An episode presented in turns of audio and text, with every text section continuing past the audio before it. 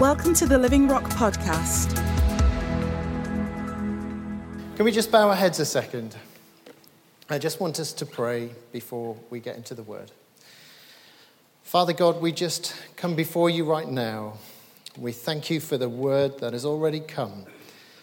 We thank you for your grace. We thank you for your mercy. We thank you for your salvation. We thank you that the ground shook and the tombstone was ruled away, rolled away.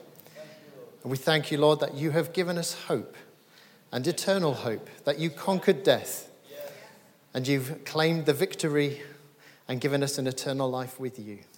Thank you. Thank you. Five days ago, I was sitting in the waiting room with a friend at an oncology hospital, a cancer hospital in Oxfordshire.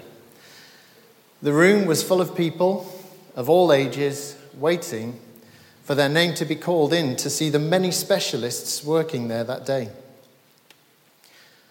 I saw young people in their early 20s and others who were probably in their 80s or 90s. And it struck me that all of them were there for the same reason. They had all been given a diagnosis that could shorten their life here on this earth. All would have had tests to look at the cancer Numerous tests, followed by numerous investigations, and then the anxious minutes, days, weeks, hours before this trip today. Some will have cried. Some will have been frightened. Some would not have been sleeping for days leading up to their appointment with the doctor. Some would also be asking, Why me? Some were going to be given good news that their cancer had been cured or it had gone into remission. Whereas for others, it was to have their worst suspicions confirmed that the cancer had spread and that nothing more could be done. It was a room that had the extremes of emotions fear, optimism, sadness, and joy. Jesus was surrounded by people with similar emotions. Wherever he went, and even where he had never been, people knew all about him. When I read the gospel encounters, which is what we're talking about in the, the theme and the series at the moment, when I read the gospel encounters in the Bible, I'm equally drawn to the extremes of emotion the fear, the optimism, the sadness, and the joy. Yet Jesus seemed to understand and be able to offset this whole range of emotions. The encounters were always challenging to the person involved, and the outcomes were inevitably one in which they were positioned for an eternal consequence. Some put their faith in Jesus to be healed and were healed, which is great. But the eternal consequence is that for those who put their faith in Jesus as the Son of God, they were eternally saved. However, for others, they were given the challenge to give up everything they owned to follow Jesus and to put their trust and their faith in him. But some refused and chose not to put their faith and their trust in him. They also have to endure the eternal consequence because of their decision. You see, whether we accept Jesus as the Son of God or refuse to accept Jesus as the Son of God, we position ourselves for eternal consequence. The counterbalance, you'd be pleased to hear, to the emotions is often seen in the encounters of Jesus, where the unwell are restored to health. The lame cripple walks. The blind person sees. The deaf person hears. The hungry get fed. The tormented are set free. Those mourning find joy, and those lost become found. So, what about my own gospel encounters? If God showed me the book of Richard's life right now, what would it look like? What would yours look like? Would it be thick, and full of the wonderful encounters of salvation and healing that you have personally been a part of? Right now, if I'm gauging it on those emotions, it's probably going to be a thin book. However, if it contained all of the encounters of seed scattering, practical offerings of love and support, and empathic conversations, words shared over coffee, and time invested, then it might be a much thicker book. You see, we'd all like the short paragraphs, wouldn't we, of laying our hands on people, laying our hands on the sick and seeing them well, bumping into a random stranger in the street who you immediately share the gospel with, and they immediately come to know Christ as their Lord and Savior. But in reality, we seldom see that, do we? So, personally, I dedicate my life to investing in people's lives. As an elder, I can do that for the family of believers within this church, and I love being a shepherd to this church, to this flock of people. But who is shepherding the lost right now? And that's my question for us all today. Who is shepherding the lost? It's not a rhetorical question. It's a question which has to be answered. It's a question which must be answered if we're to try and understand our purpose here on this earth. Okay, let's open a scripture. Let's go to the book of Luke, chapter 15. I'm going to be reading from the Amplified version this morning.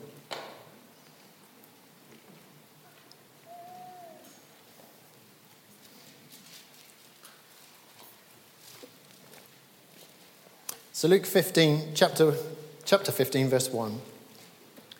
Now, all the tax collectors and sinners, including non observant Jews, were coming near to Jesus to listen to him.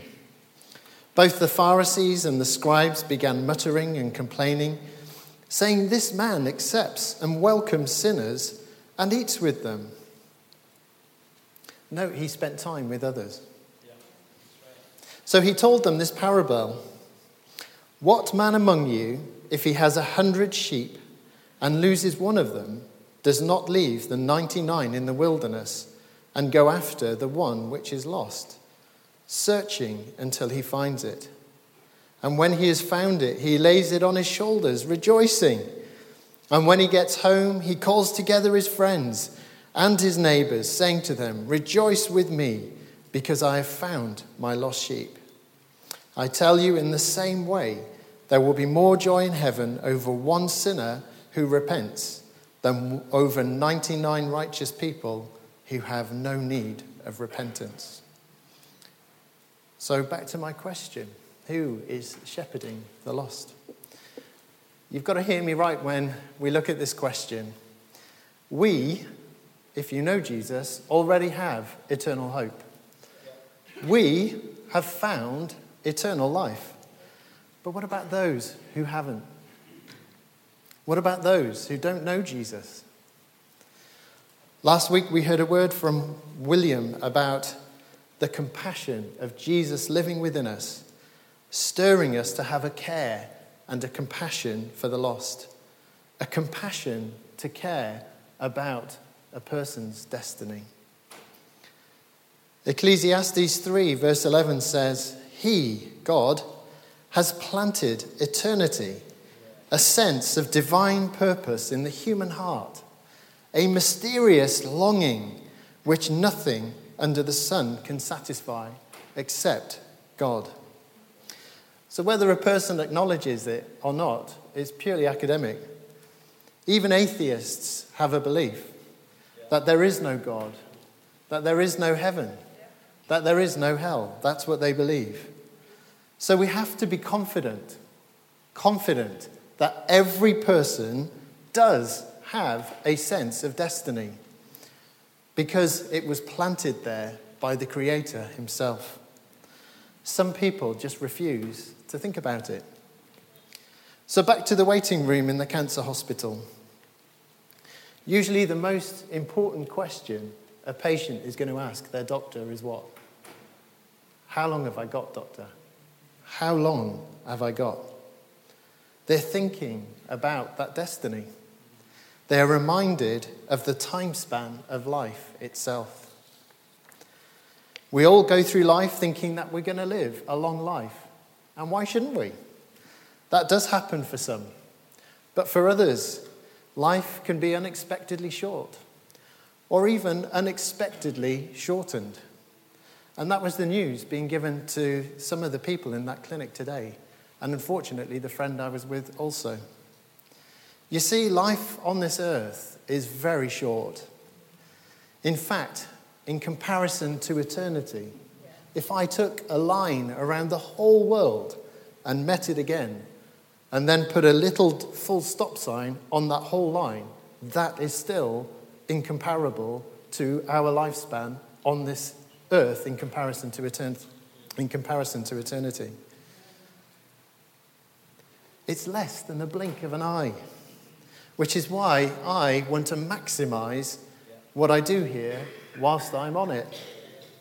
I want to write the chapters in the book of Richard that God reads about my life, and I want it to bring him pleasure. Surely that's important for all of us to write our own chapters in that book of Richard or whoever. So today I want us to look at how we can write those chapters together. It doesn't matter if you're 10 or 100, we all have opportunities to share the nature and goodness and good news of Jesus to everybody that we meet. I just want to I just want us to watch a short video.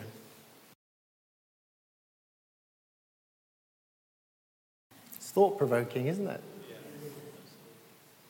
Some of you may have seen that before. I still find myself welling up every time I see it.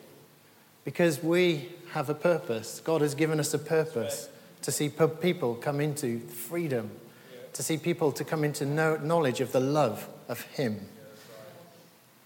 It's a video about discipleship, but equally, I believe the themes of love and liberty and leading and launching apply to us as being shepherds to the lost. You see, you must be a disciple in order to make or shepherd a disciple. So let's look at some of these themes in more detail and see how we might apply and express them to our encounters with the lost. Okay, are you with me? It's quite a reflective word this morning, isn't it? So first of all, love. John 3:16 tells us that God so loved the world that he gave his one and only son that whoever believes in him shall not perish but have eternal life. So love is important. I love my friends. I love my neighbors. But how do I express that? Around the word love are just some of the ways that I try to express love to those people who don't yet know God. And remember, that's one of the reasons we're here, is to demonstrate these four things that I'm going to talk about to others. I make myself available. I invest time in them, in friends and neighbours. I go to places with them that actually, I don't want to go personally, but I go anyway. I listen. I take an interest in them and not me. I'm consistent. I'm genuine. I'm considerate. I remember things they've told me and I try to make them valued. I'm doing that with many people at the moment because I don't want them to perish. Because God is love. He has given me a love and a compassion for the lost. Annie and I, in particular, recently have been uh, making an effort to get to know um, some of our neighbours, and in particular, one of our neighbours and his wife. And, you know, it's actually opened up the opportunity for us to meet lots of people. We're seeing our time invested in this couple and our time doing the things that we wouldn't normally do, meeting other people, as a massive opportunity to share the love and the good news of Christ. We pray for opportunities to demonstrate that to them more and more. It's a challenge because it's not church. Church is very important, by the way. But like I said this morning, we already have that hope, others don't. Our friends that we're getting to know already know that we're born again believers. And you know, it hasn't affected our relationship one bit, other than they may swear less around us. And I think that's really important, is that sometimes we need to be bold in just saying who we are, what defines us. Not that this is what I do, but this is who I am. The next thing, liberty.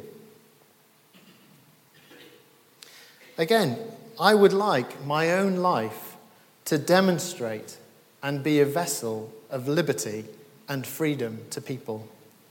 Freedom would mean something different to a whole host of different people. For some, it could mean financial freedom, no longer living with debt. And for others, it could be freedom from imprisonment against your will. I was watching a, a clip of an interview of a lady who had been released and liberated from Auschwitz 75 years ago. And as you may know, 2020 represents the 75th year of the liberation of Auschwitz. The article was about a female prisoner who met one of the first US soldiers to get to Auschwitz during this liberation. She spoke of showing the man where some of the other prisoners were when the man came to her. And one of the most important things or influential things that this man did was to open the door for her, to allow her to go through the door so that he could follow to see these other people. She said this because of that kind gesture of just opening a door, just because of opening a door for a lady. That was the moment of restoration of humanity, of humaneness, of dignity, and of freedom. He not only opened the door for me, but he opened the door to my life and my future. A simple act. Of everything we sp- to speak of, the six years of, well, you couldn't even imagine what they had to go through. But of everything that she could have spoken of, it was the one courteous act of one fellow human to another. We've all heard the phrase, our actions speak louder than words. And in the interview, as I said, she didn't speak of the actual liberation from a camp of despair. She spoke of the simple act of kindness that brought her a different kind of freedom. Even greater for us, as we've already sang this morning, we have the Spirit of Christ living in us. And where the Spirit of the Lord is, there is freedom. One of the simplest things we can do for others is to show simple acts of kindness. Another is to offer to pray for them. I'm usually very surprised by the reaction I get when I ask if I can pray for somebody, because it's usually, yes, please. When I do ask, and we need to ask more. People are often more than willing to say, Yes, please. Yes, please come alongside me. Yes, please pray for me in that situation. And none of these even know the Lord. We need to be bold in asking people if we can pray for them, and we need to be bold in praying for people who need freedom. That's a demonstrable act of a shepherd. To love and to bring liberty. So, what about the next one? To lead. Well, Ephesians 4, verse 1 says, I appeal to you to live a life worthy of the calling to which you have been called. That is, to live a life that exhibits godly character and mature behavior, a life that expresses gratitude to God for your salvation, with all humility and gentleness, with patience, bearing with one another in love. I try to live a life of righteousness. I'm not self righteous, but I try to live a life of righteousness, being pure and clean and whole. I don't speak ill of my wife. I don't speak ill of my children. I don't swear. I don't get drunk. People see something different about me, and it opens up conversations. And I'm sure that's not just me, I'm sure we can all say that. But when I became a Christian 22 years ago now, I immediately, because I had encountered God, I immediately started to live the way God called me to be. I'm sure it's hard for you to believe, but even now, I'm a work in progress. My friends saw a massive change in me, and in some respects, you know, I lost friends when I became a Christian. But my consistency has undoubtedly spoken something of the nature of God to them. God has made such a dramatic difference in my life. I encountered God and I am unwavering from that. And you know, my unsaved parents have seen that also. When God spoke to us seven years ago about moving from Cardiff to Leicester, my parents were really concerned. But we thought you had a good job. We thought you had a great house. We thought you had a great church that you belonged to. We do. but God is telling us to move. And so we moved. Not based upon what we could see, but based upon what God had said to us. Six months after we moved, and this is a very short story, believe me. Six months after we moved, my dad actually said to me, Things always seem to work out for you, don't they? yes, Dad, they do. My parents have seen the goodness of God consistently in my life, in my marriage, and in my children's life. They see that I lead by not by what I can see, but by trusting in the one who leads me. That's faith. So, what I mean by lead is be a person that Ephesians 4 talks about. Be that person of trusting in the one who leads you. Be that one who steps out in faith, even when everything around you doesn't seem like it's the right thing. And then look at yourself. Look at yourself the, the purity, the cleanliness, the holiness. And then ask yourself if you can be gentle with one another. It's worth thinking about, isn't it? So we lead by being good examples to others. The next one launch. Well, what does that mean?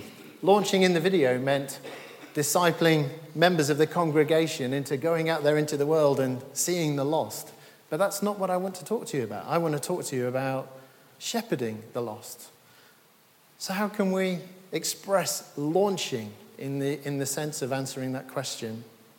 Well, I can only think about it. I was watching a video even yesterday about cars. I love cars. I love watching cars about drag racing and this model versus that model. And all of these models, I can see people smiling. All of these models if you've ever seen really posh, plush cars, have something called a launch control. Have you heard of that? So this is it. I don't own a fast car. I don't, and I've never driven a top of the range sports car like a Ferrari or a Maserati or any of those things. But I am aware that some high performance cars have this launch function. What's the launch function designed to do? It's designed to give us maximum acceleration out of a car when it's starting from zero. Its function is to get the best out of the engine, and its function is to get the best out of the traction of the wheels on the surface. Its function is to get the best acceleration out of the car. And you know, we all have the ability to accelerate people's lives. Let me explain what I mean by that. Whether a person is a born again believer or not, launching people, to me, is getting alongside them, building them up, in their self worth, building them up in who they are, encouraging them, and bringing joy. And you know, I'm sure we all do that, but we all have the opportunities to come alongside people that we work with. We all have the opportunity to be able to come alongside people and help them to start to think differently about themselves. This is where we not only see believers reaching out into the communities, but this is where we can give people self worth and help them to believe the best of themselves. Through our own positive confession and our own words to them, we have the ability to bring a message of hope. It starts with this, so that we can then bring them to the throne of Jesus, who wants them to be saved. We can launch people into a new life. A few years ago, I was a GP trainer and involved in supervising a number of junior doctors through the whole of their GP training years. And I remember one GP trainee who lacked confidence, she lacked self esteem, she lacked self worth, and it affected her in a consultation and it affected her out of a consultation. So I invested time building her up slowly. She began to believe in herself. It took time, but I didn't do it because it was my job to do it. I wanted to demonstrate the magnificence of God's love by believing in her and showing her something from the very nature of God. She didn't think I was just a nice person. She knew I was a born again Christian. And I want people to link those two things. I'm not just doing it because I have to do it, I'm doing it because I'm expressing something of the nature of God within me. Did I pray for her for salvation? No. Did I see her enter a new life with God? No. But I have planted a seed, and I believe I've added to that book of Richard's life, which God will read. So if we love Christ, like, if we love like Christ did, if we are bold in praying for freedom and liberty, if we lead by example and encourage those who are downtrodden, have we done all we can do? I love my friend. I have prayed for his healing. And over the last 20 years, he is aware of my character. That's all great, but is it enough? I could keep sharing a beer with my neighbour, hearing about his challenges, but is that enough. It's all good, and it's likely to open a lot of doors into building new relationships with people. And building relationships is the key message to what I've been talking about today. It sometimes takes time and investment to develop a relationship. But it's once we have developed that relationship, we have the ability to open a door to eternity. Building the relationship itself is not enough.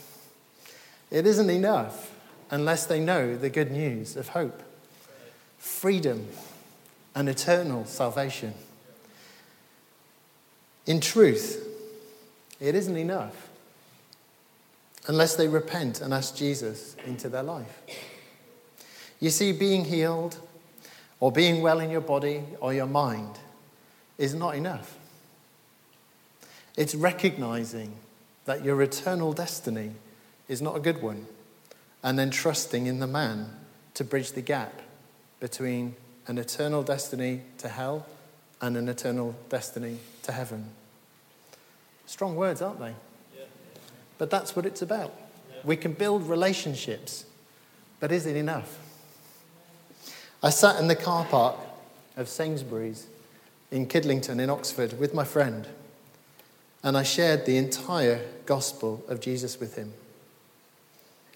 Who we once were, who we are now, how Jesus came to restore our relationship to God.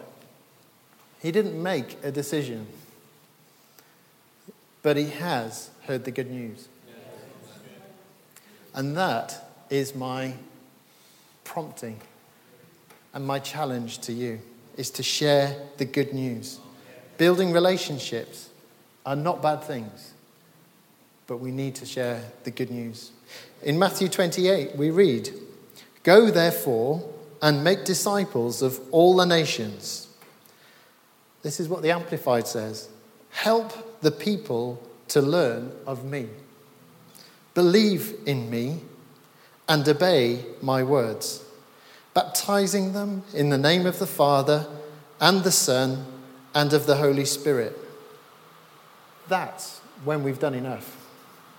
So the answer to the question, who is shepherding the lost, is therefore simple it's us. God has mandated us, God has commissioned us to come alongside people and to help the people to learn of me. If you've ever been in a plane, you will be aware of the extreme expanse of land, which is full of scattered towns and scattered villages. And recently I was very fortunate to be flying over the villages and the towns of Leicestershire. I was so moved, not because of the beauty of the earth, but because I could see the magnitude of the lost who need a shepherd. I was moved to compassion that Will spoke of last week. Who is shepherding the lost? I believe shepherding the lost is what defines us. I like to think that I am a shepherd in my village, a signpost of destiny, and an encourager of hope. Outward looking and not inward looking. We are not to be wrapped up in our own little world, but we need to see the big world. So together we can be the shepherds to the lost. So let's step out in our calling to reach the lost. We are made for mission. Let's pray for shepherding encounters this, this week. Let's pray for our own gospel encounters this week. I'd like us just to end by praying. Would you please just bow your head for a minute?